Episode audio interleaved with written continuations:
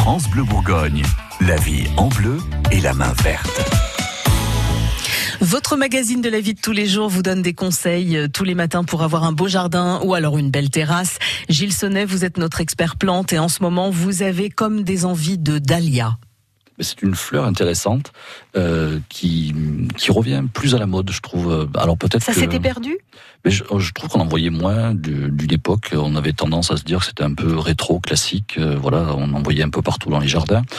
Euh, c'est des fleurs qui sont assez faciles à faire pousser, euh, qu'on peut planter dans des plates-bandes, dans des jardinières, dans des alors des grosses jardinières déjà, mais dans des pots euh, de fleurs et qu'on peut évidemment planter dans le jardin en pleine terre. Et ce sont des fleurs coupées qui tiennent plutôt bien et qui ont des ce caractère un peu champêtre qui est assez recherché maintenant, parce qu'on a un petit retour vers le, côté très nature, très simple. De, la fleur qui s'exprime par elle-même avec quelques feuillages.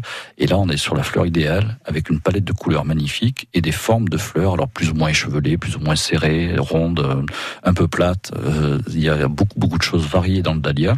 C'est intéressant. Les couleurs, j'aimerais qu'on s'arrête un peu dessus parce que vous dites il y a beaucoup beaucoup de choses, mais c'est même presque quasiment infini. Il y a presque toutes les couleurs qui existent. Il y a toutes les couleurs, oui, tout à fait.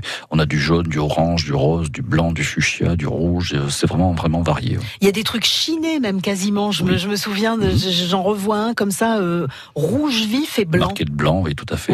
Il y a des, très grosses fleurs, des toutes petites fleurs de dahlia. C'est vraiment une fleur magnifique qui est, qui est beaucoup travaillée maintenant, qu'il a été un peu moins. Par contre, les horticulteurs ont continué à, nous offrir des variétés assez différentes les unes des autres et à faire quelques croisements intéressants pour justement avoir ces fleurs un peu chinées, ces fleurs un peu plus un peu plus rocambolesques dans la, dans la forme et dans la dans la hauteur aussi. On a des dahlias qui montent très haut, on a des dahlias qui sont très courts.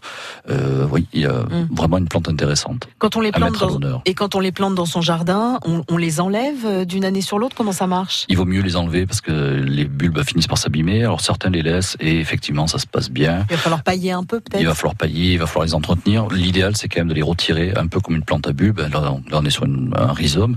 Euh, les retirer pour éviter le gel de l'hiver et les pourrissements aussi de ces rhizomes quand on a des hivers bien humides. Et en plus, s'il fait froid derrière, c'est néfaste pour le, dahlia. Donc on les remet au sec et on les replante euh, au tout début du printemps, un peu à l'abri si, c'est en pot. Et si c'est en pleine terre, on attend euh, que la, météo soit, soit un peu favorable et on peut les replanter.